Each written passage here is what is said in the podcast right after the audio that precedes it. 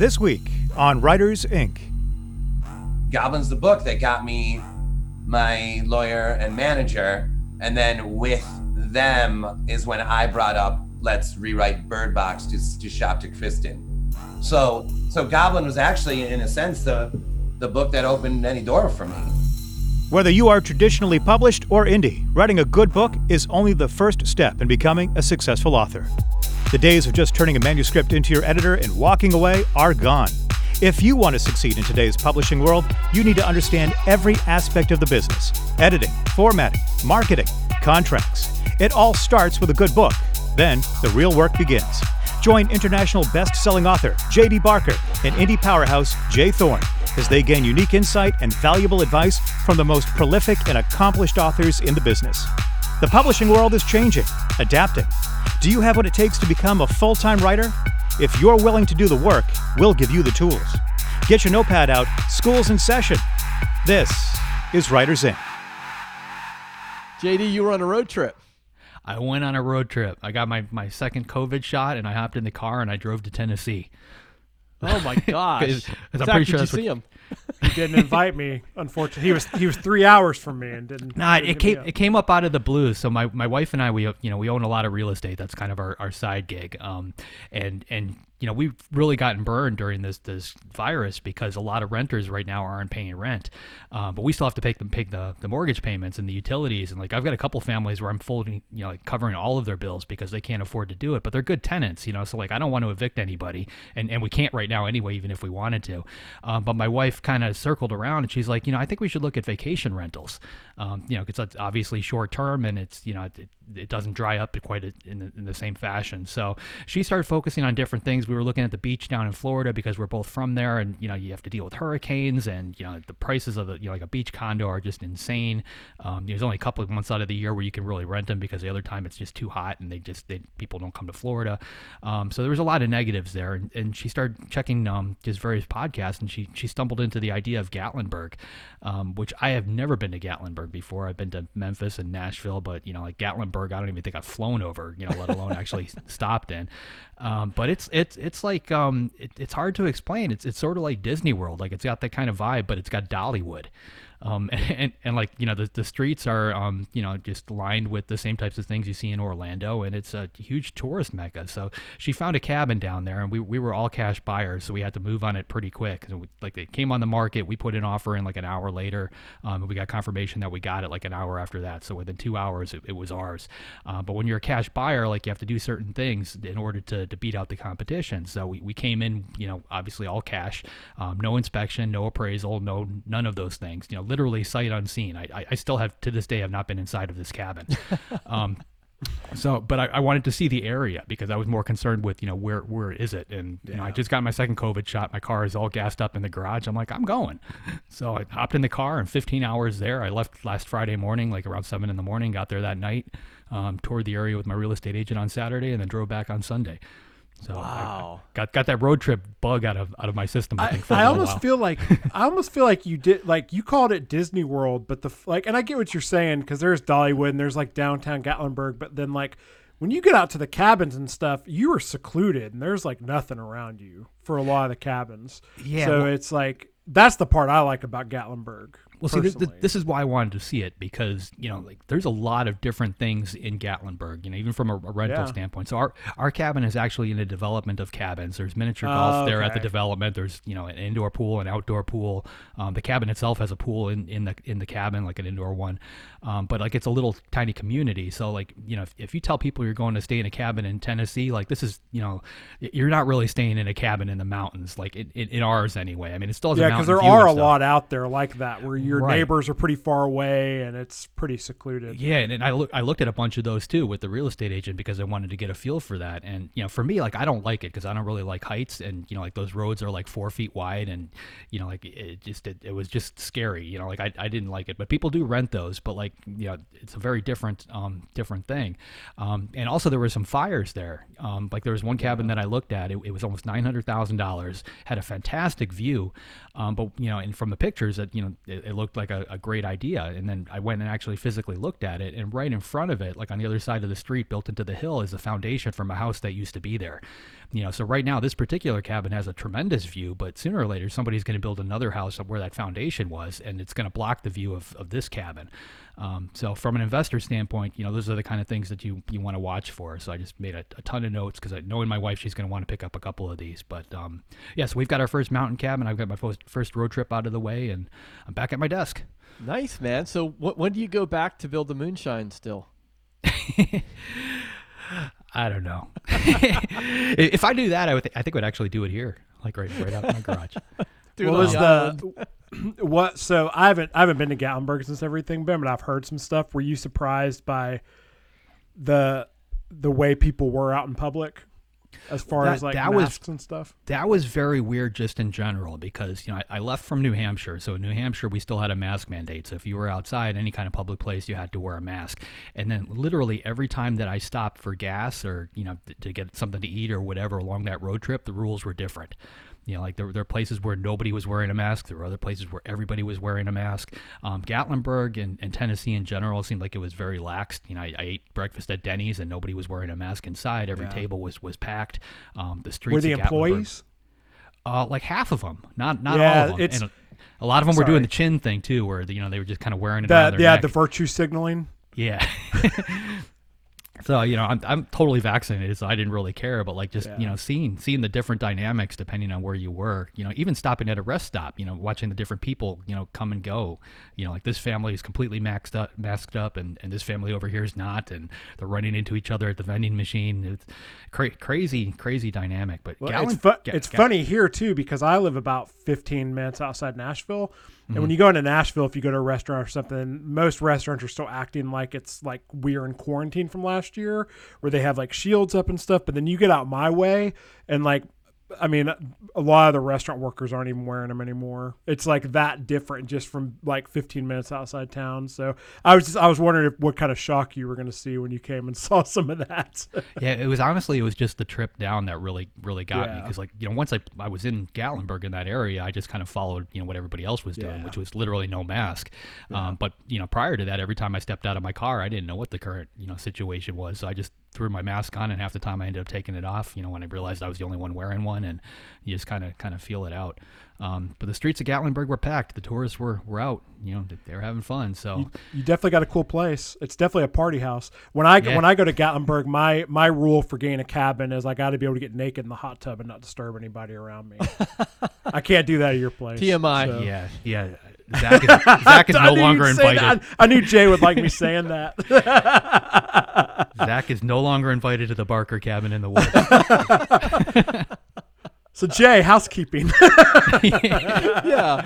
Moving on from that. Uh, yeah, we we uh, want to, as always, give a nice shout out to our wonderful sponsors over there at Kobo Writing Life. So if you are looking to publish wide and take advantage of monthly promotional opportunities and do all of that without any exclusivity, make sure you check out Tara and her friends over at KoboWritingLife.com.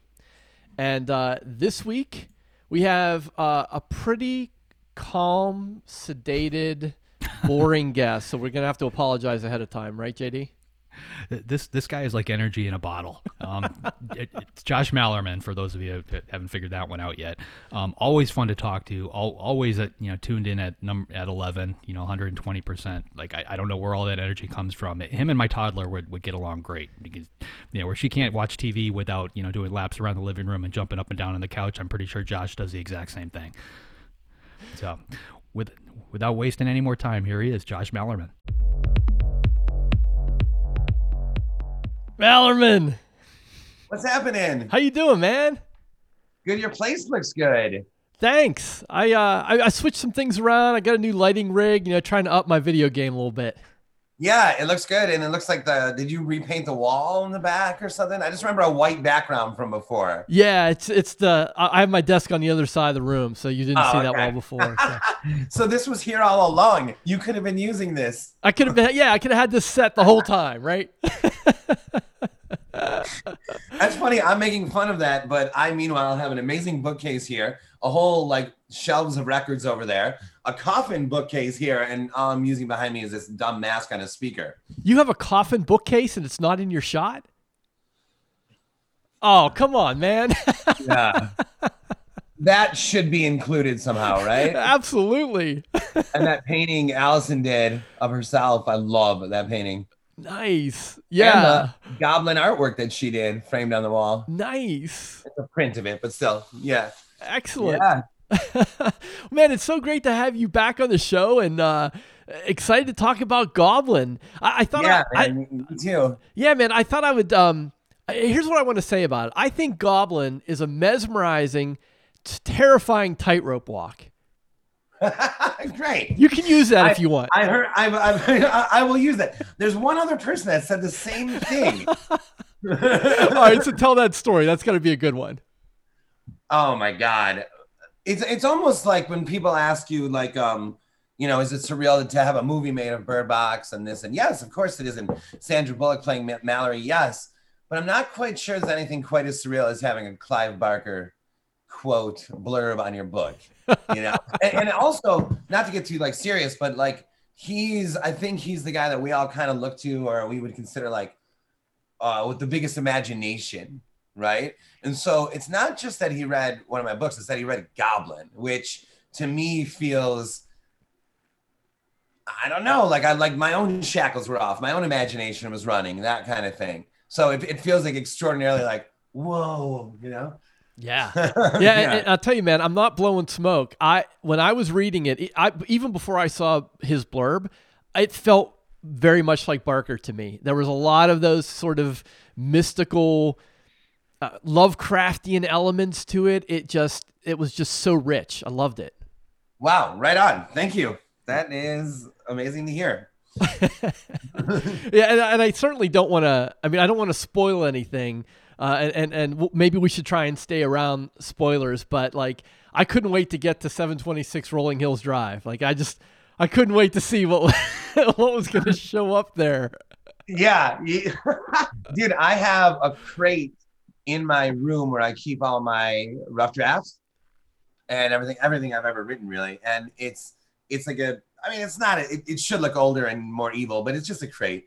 And but on the front, I wrote 726 Rolling Hills as if like this is this is it in my office. This is the thing, you know. Um, here's a weird side note that and it's almost like embarrassing to admit this that for um when I started the book, the town was called Rolling Hills. Oh, And and I was like, and I'm like, Rolling the Rolling Hills Zoo, the Rolling Hills. And then I'm like, wait a minute.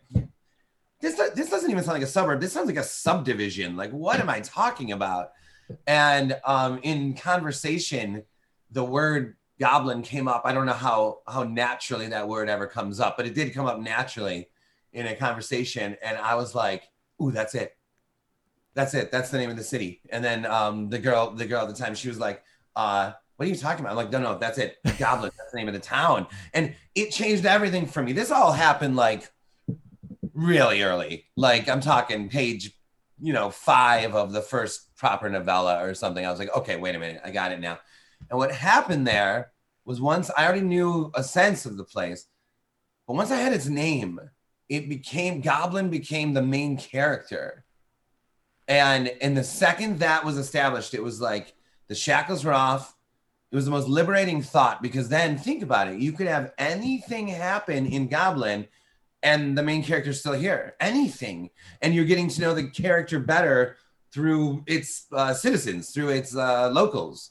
So it, once that town was named and I had a sense of it, it was like anything goes. Any story can go in here. wow. Well, t- Yeah. t- take us into that process a little bit. Uh, uh, kind of lay out what what is Goblin. How did you come up with the concept? What was it like writing it? Uh, different from other projects you've worked on?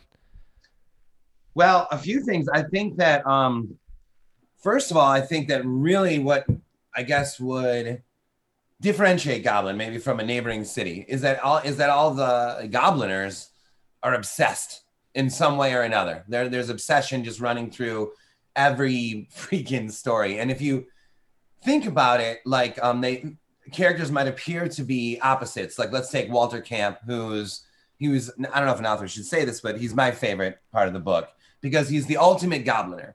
He's totally haunted by nothing, by the way, but he's totally haunted. And meanwhile, absolutely enamored, obsessed with the history of the town, of what it haunts him, really.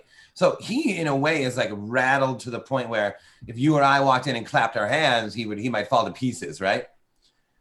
But meanwhile, his story is followed by Neil Nash, who is the most like gregarious, like monstrously decadent, you know, big game hunter, like super wealthy, meat cake. I'm gonna break goblins one rule. I'm gonna bag a great owl. And, and so where you, whereas you have the horror and like sort of cowering um, in, in the shadow of Goblin of Walter Camp, then you have like the greek like the the the bold masculine. I'm gonna plow right through it. But both of them are equally reacting to Goblin itself.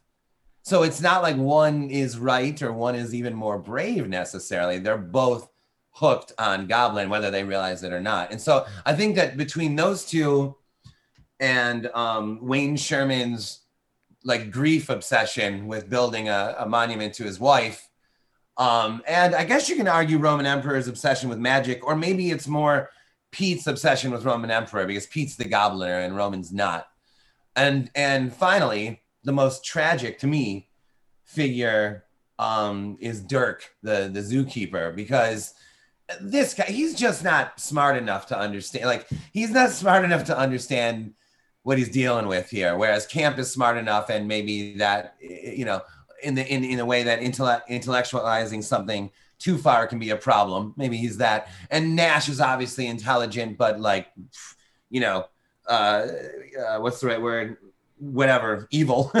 but Dirk Rogers is he doesn't mean any harm, man, and he's just kind of like like trudging through life, but he is equally pressed down and affected by goblins. So I think that if I had to pick a word that ran through the entire novel, it would be obsession, or the entire book, it would be obsession. And then, real fast, to answer the other half of your question in terms of the how is this different? The the the novella collection idea is super liberating as well because now you're in a position where you don't feel as a writer that you have to necessarily maintain a singular mood throughout an entire book. And again, Goblin the City did that for me or does that for me. So now Camp's story can be like frantic, Nash's story can be brash, Dirk's story can be like sludgy and tragic. Wayne's can be sad, but like, you know, uh, what's the word? Um, inspired.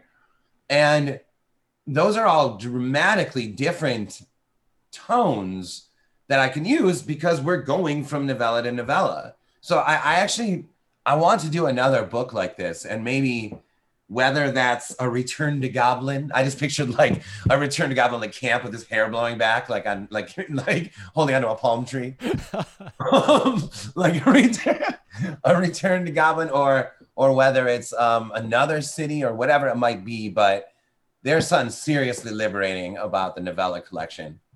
Did you have to sell the idea to your agent or to your publisher? Well, it's actually interesting. So, Goblin is, I, you've heard, I've told you this story before about how I was contacted from that friend from high school. Um, and he uh, asked if I had something to send a lawyer that he knew that represented. This is all, you know, back when I had like 10 books and and uh, no agent or nothing. I hadn't shopped anything all those days. And I went through the stack of like 10 books and I, this is the, you're going to laugh. I insanely thought, well, this one has six different stories. If I send the lawyer this one, if he doesn't like the first story, maybe he'll like the second one. If he doesn't like the second, maybe one in here. You know, that's not how it works, but right. that's, I didn't know better. So I sent my friend Goblin a really rough draft of, of Goblin. And um, he, that's Goblin's the book that got me my lawyer and manager and then with them is when I brought up let's rewrite Bird Box to to shop to Kristen. Ah. So so Goblin was actually in a sense the the book that opened any door for me. Wow. Yeah. Wow. It, it, did it just organically evolve into a collection of novellas, or did you plan that? So I knew, I knew, I didn't quite know how long the stories were going to be.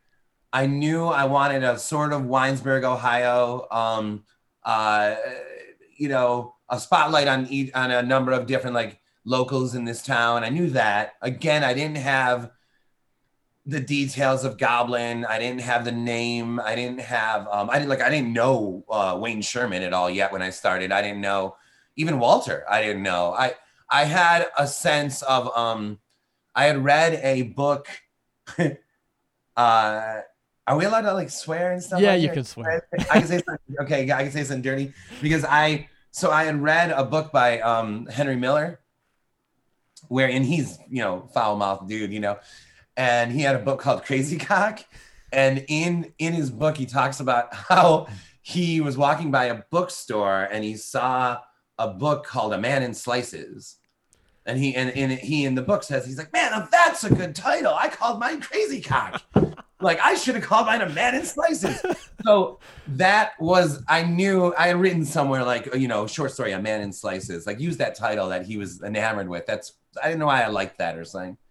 And that led I knew so I knew the first story and I had a sense that we were going to much darker places after that first story or more let's say richer places after the first story but that's all that's really it and and the original list had something like i think it had 10 novellas in mind but when i got to number five um and the rough draft was over 500 pages i was like i i'm not going to write a thousand page book called you know about this city am i? You know and i was like no no this is fine. And then a year later i added dirk. I just felt like there was just one element missing in the entire novel that was a little bit more like it wasn't his fault.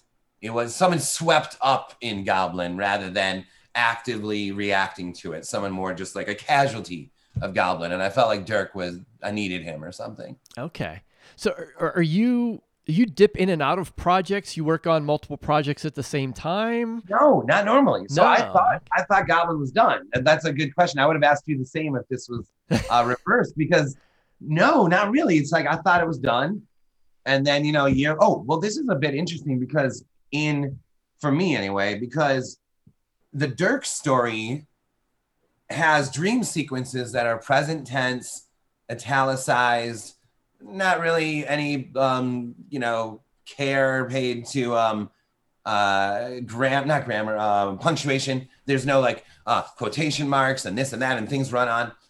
And at the end of writing the dirk dream sequences i said to myself like man a whole novel like this would be fun and immediately after the dirk story i wrote bird box. And the rough draft of bird box is all italicized all present tense no care for uh exclamation point or i mean uh, quotation marks and whatever. So Dirk, that story, which is, I don't mean to say this either, it's kind of like my least favorite actually, but that story had a profound effect on me because it finished Goblin and balanced that out for me. And inspired the style, the writing of Bird Box for me. So that was a Dirk, yeah, a mix up at the zoo was a, was a moment for me. That is so interesting. I didn't realize you went all Cormac McCarthy on your, your first draft of Bird Box. Oh yeah, dude, literally the entire thing's in italics. Yeah, the entire, that's also like a Faulkner. Yeah, Cormac McCarthy, like that sort of. You know, you would read that stuff and you'd be like, it's just naturally nightmarish. Like anything can happen in these italics, and it seemed like weighted or something. Yeah. Yeah, that is nuts. I love it. Yeah, I'm getting off there so it doesn't beep again for Oh, you. Okay. Yeah, no go. worries. No worries. Um, I want to ask you um, a little bit about Carpenter's Farm. oh yeah. Okay. Yeah. So uh, tell us a little bit about the idea behind that, um, this decision to put it on your website, um, and anything, anything about it really. Yeah, sure. Okay. Um. Wow. I'm glad that uh, you know I, I don't do any interviews for Carpenter's Farm. This is really exciting. so um, the world shuts down in like March, whatever it was. I think it was March. and I had planned on writing that novel in April either way. Like I didn't know what I was gonna do with it, but that was the next one in in the queue. And my webmaster wrote me saying, "Hey, you know, uh, do you have a new free short story to put on the website? You've had the same one up here forever, right?" And I was like, "No, I don't. I don't think I really have like a short that I want to put up right now." And then he's like, "Do you want to write a new one?" I'm like, "No, I want to write this novel." And like I had seen online a couple, a number of people saying that money was tight, the world is shutting down. Um, they were looking for uh not free books but like you know it was just obvious that money was tight and i and and and, and i'm reading that and my webmaster asked me if i had a free story to put on there and i was about to write a book and it all just lined up perfectly i was like listen um todd is the webmaster todd why don't why don't we serialize this novel I'm writing? I'll write it and we'll put it up for free. That way, you know, I mean, at the time I thought the pandemic was gonna last a few months, you know? I'll be like, I was like, it'll be something fun that maybe helps one person, gives them something other than a, other than a TV show to look forward to, you know, and it doesn't cost them any money. It's it's on the website for free. And Todd was way into this, and he designed it all, uh, had ideas for me on how to do this. So how it would work was I would write um, a chapter, and then I would like check it, have it sort of like spell checked, and then post. And then while I was writing the next one, so I feel like it's it's about as close as you can get to writing a novel live. Like there was no outline for that book, so one of the freaky parts, as you can imagine, is when you're like halfway deep Yeah. and you don't know exactly how it's going to end and you don't know exactly where everything's going and meanwhile you're doing it live and i don't know how many i intentionally asked todd to leave off number of views number of reads um any reviews likes i didn't i just wanted it to be like i didn't want it to be like the internet i wanted it to be like a book that you can just experience for free right here without any nobody's saying a word to you about it it's just here so i didn't know how many people were paying attention but each post that I posted about it suggested that certainly somebody was. So I was like, oh my God, I have to land this plane. I have no idea what's going to happen. And there were a few like freaky moments, but maybe one of the best um, moments for in my career actually is that Chris Campbell, a musician from Atlanta. Okay, so Ted Grau sent him like, let me just back up one second. I had put out a post saying, I'm doing this book live. Does anyone else want to jump in? Like, do artwork, do this, do that, right? And Ted sent this musician he knew in Atlanta that post. Chris sent me, he's like, hey, I did a soundtrack for the first uh, first three chapters. And I was like, oh, really? And dude, before you hit play, it could be anything, right? I mean, anything. And it was so good, man. I was like, holy shit, this is like the earth of the farm, the um, acoustic guitar, but with all this like like synth, like creepy eeriness, like it was just could not have been more perfect. So Chris and I ended up working like hand in hand through this. I would be like, hey, I'm gonna post a chapter tonight at seven. Do you, do you have new music for that chapter? Yeah, I'm, I'll have it. Or hey, Josh, can you wait till tomorrow morning because I can add the music then? And we were really hand in hand. And then I want to show you this, even though and I know it's a podcast, but I'm going to show you At least I get to see it.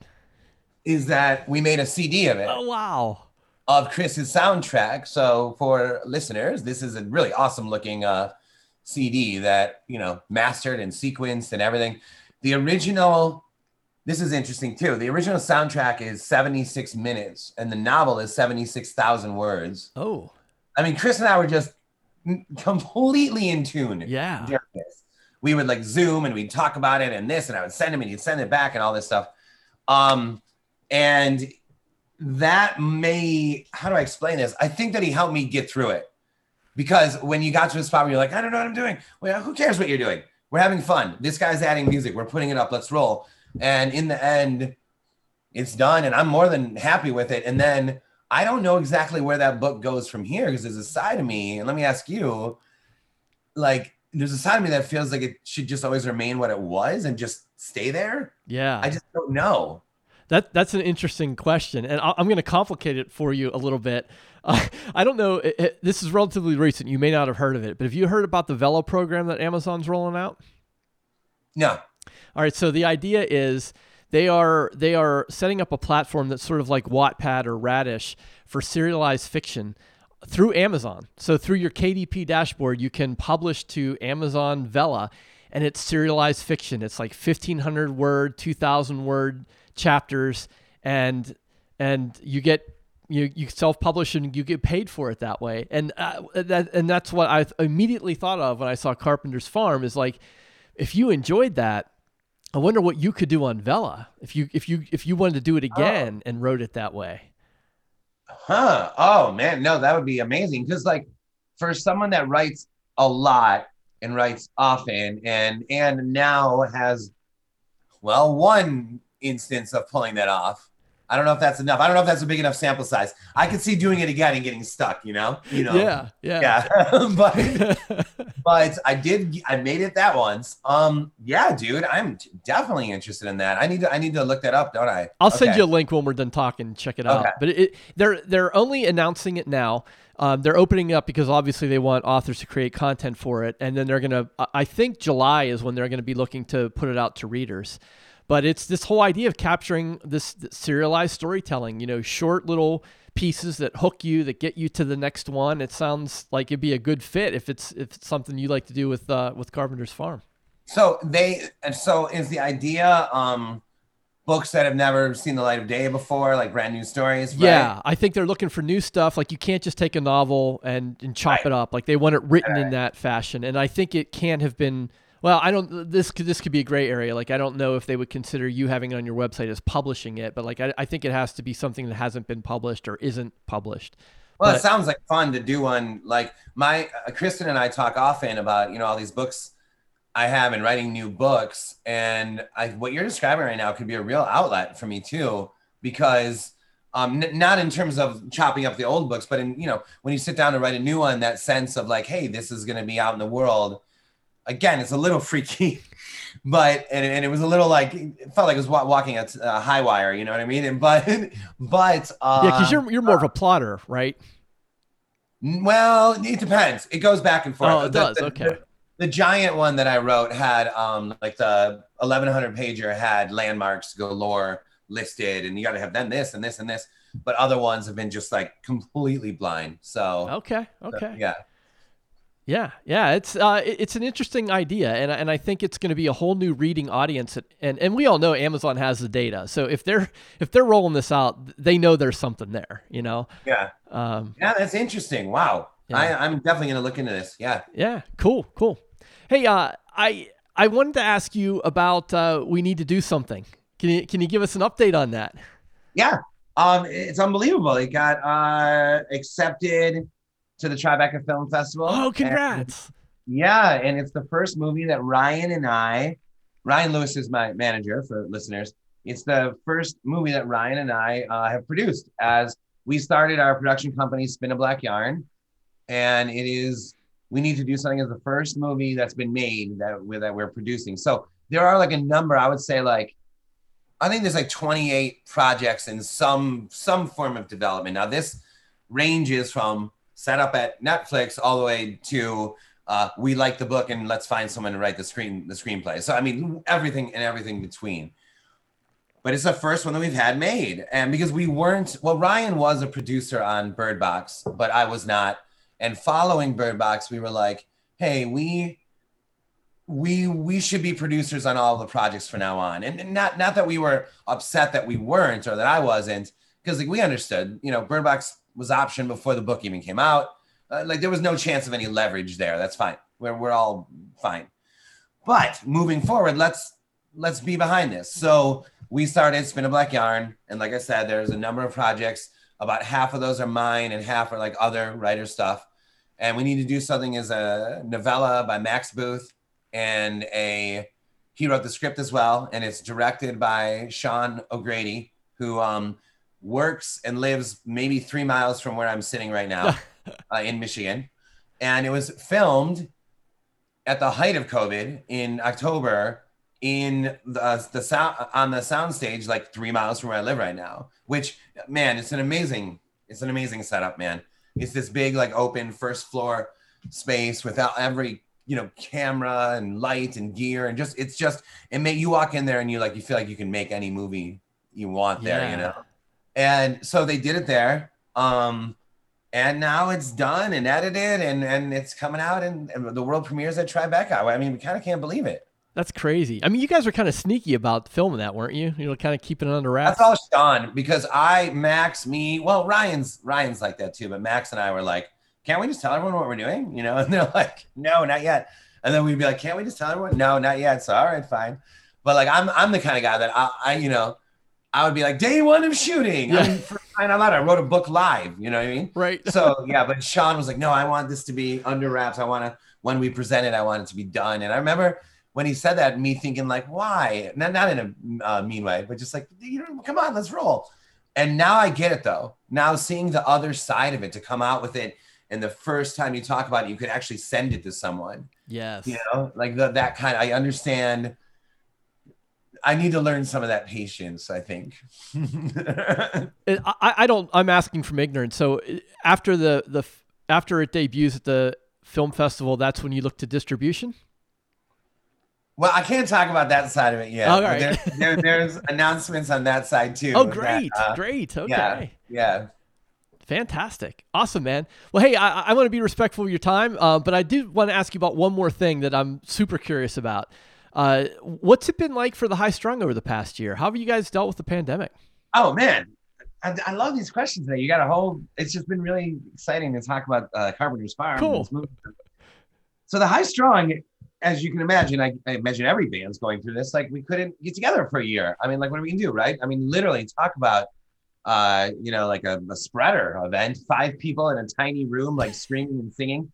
So we haven't played, but here's this is a somewhat incredible thing happened. We left ourselves a present. So in 2002, we were going into the studio to record our first album.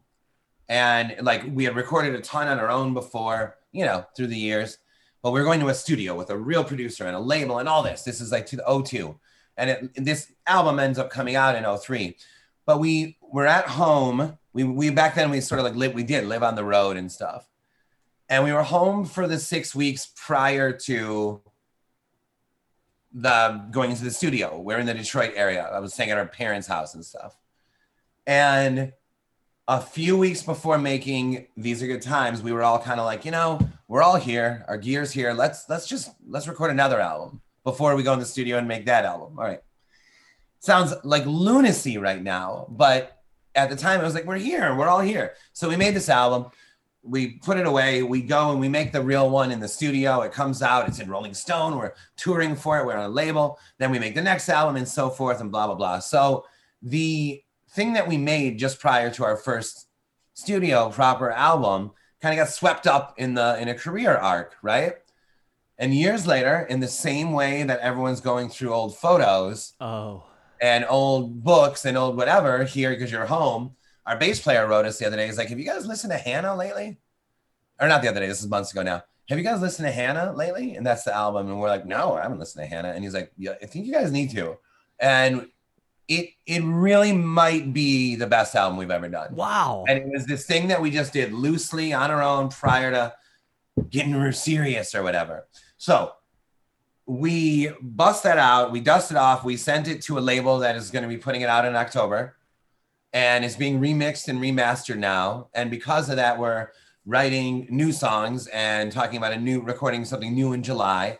Um, so in a bizarre way, it was in a bizarre way, it's almost like the lockdown and being forced to kind of like take stock of what we already have has has become like more fuel for us than if we were playing all the time.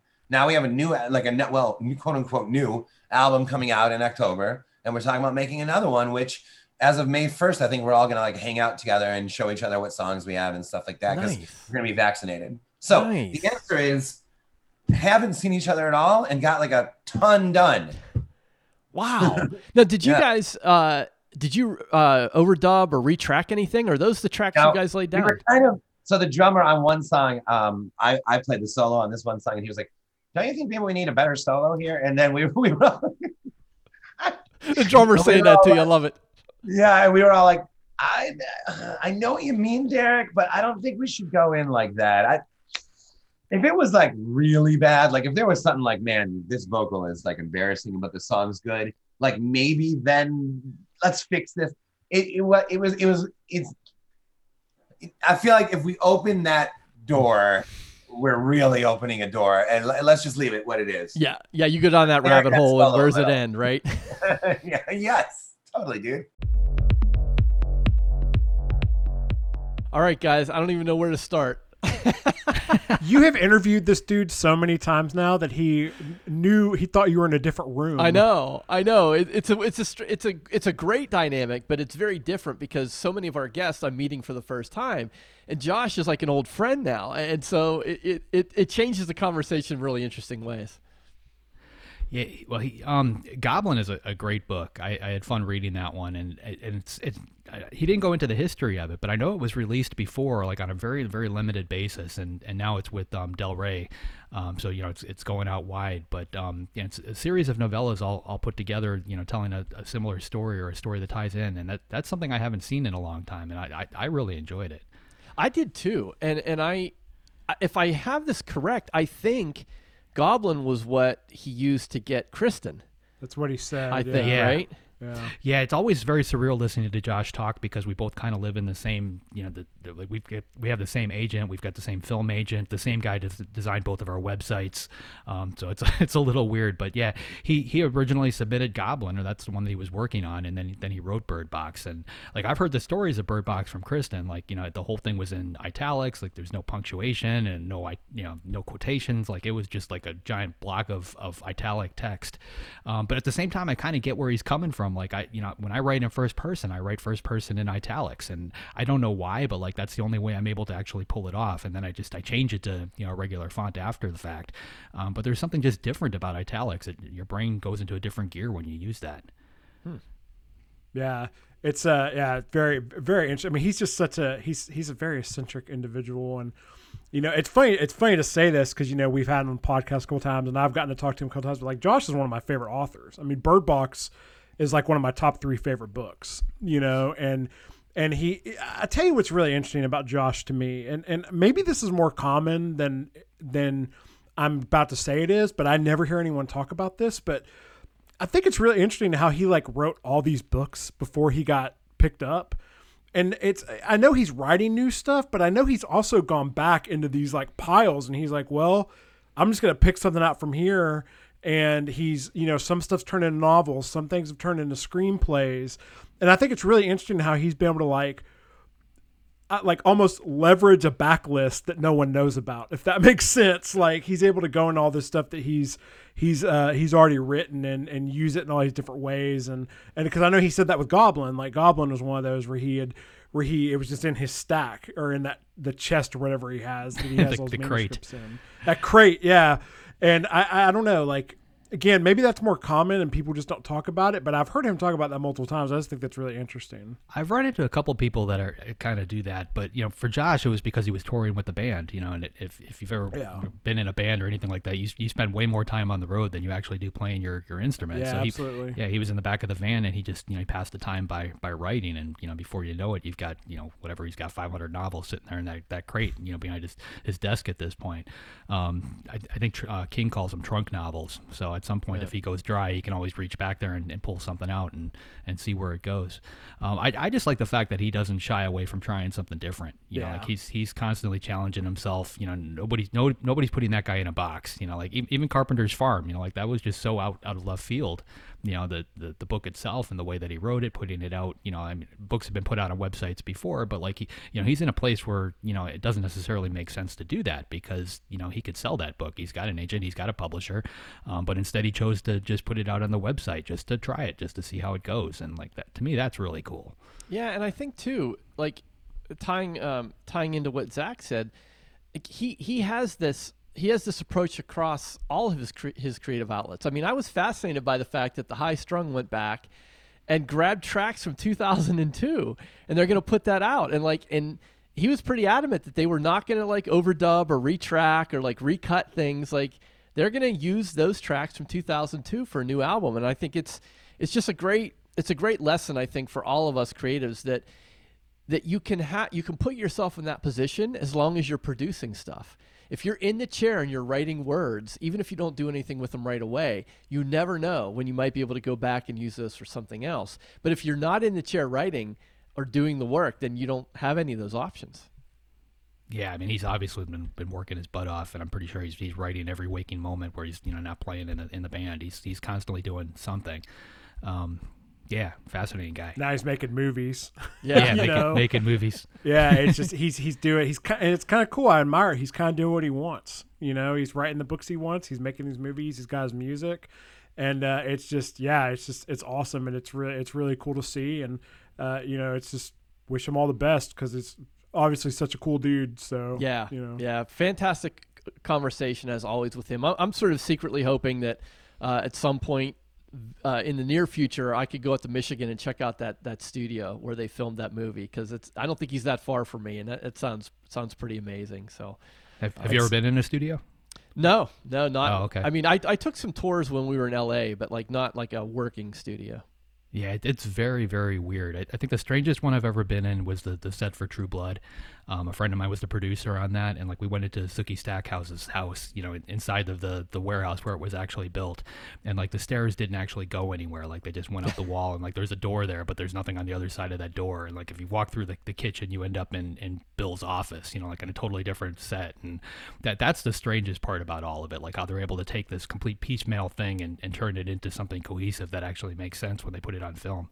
Nice. Yeah. Well, we'll see. I don't know. Uh, so once the pandemic uh, issues mandates are lifted, maybe that'll be a trip north for me at some point. So And I think he's he. It sounds like you you've got him interested in being uh, that he's probably going to end up being the number one bestseller on Vella. on Vella, I know.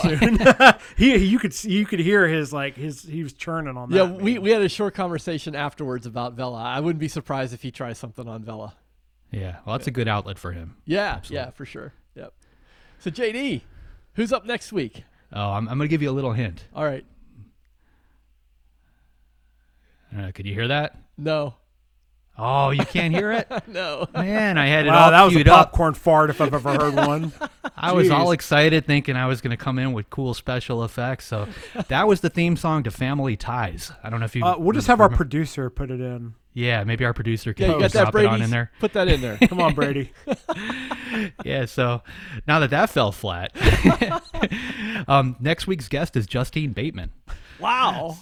Yeah, flash from the past. So uh, when I when I was a kid, you know, like I think every boy, you know, my age wanted to marry Alyssa Milano. Well, Milano. our age, and- not or Zach's our, our age. age. Yeah, and and if we couldn't get Alyssa Milano, like Justine Bateman was like next on deck. Uh, so she, always uh, second fiddle, I guess. Um, but yeah, Yeah, I mean, Alyssa Milano was like weevil Yeah, by the time I was would have thought she was hot. I'm, so. I'm pretty sure I would still hop in the car if Alyssa Milano called. um, but yeah, just Justine Bateman. I mean, Family Ties. That was one of those shows I think everybody tuned in back in the day and, and watched every single week. And you know, not that you had much of a choice because there were only three networks, but you know, it it was on for like insane number of years. And Michael J. Fox came out of there, and, and her, and um, yeah, and she's got a, a book out. Um, which is a fascinating thing just to hear that that side of her life. Um, and I, I believe it's just about women aging in, in Hollywood and just the, the pressure of all that. And that's you know something that's not really talked about a whole lot, but it, it should be. It is. Yeah, and it's an important book, and uh, I'm really curious to talk to her about it. I think it might be her second book. Uh, I'm pretty sure it's called Face, but it, it definitely has. It, it's about this idea of aging and specifically the pressure that women face. So I think it's uh, it's going to be a relevant and interesting conversation. Yeah, absolutely. All right.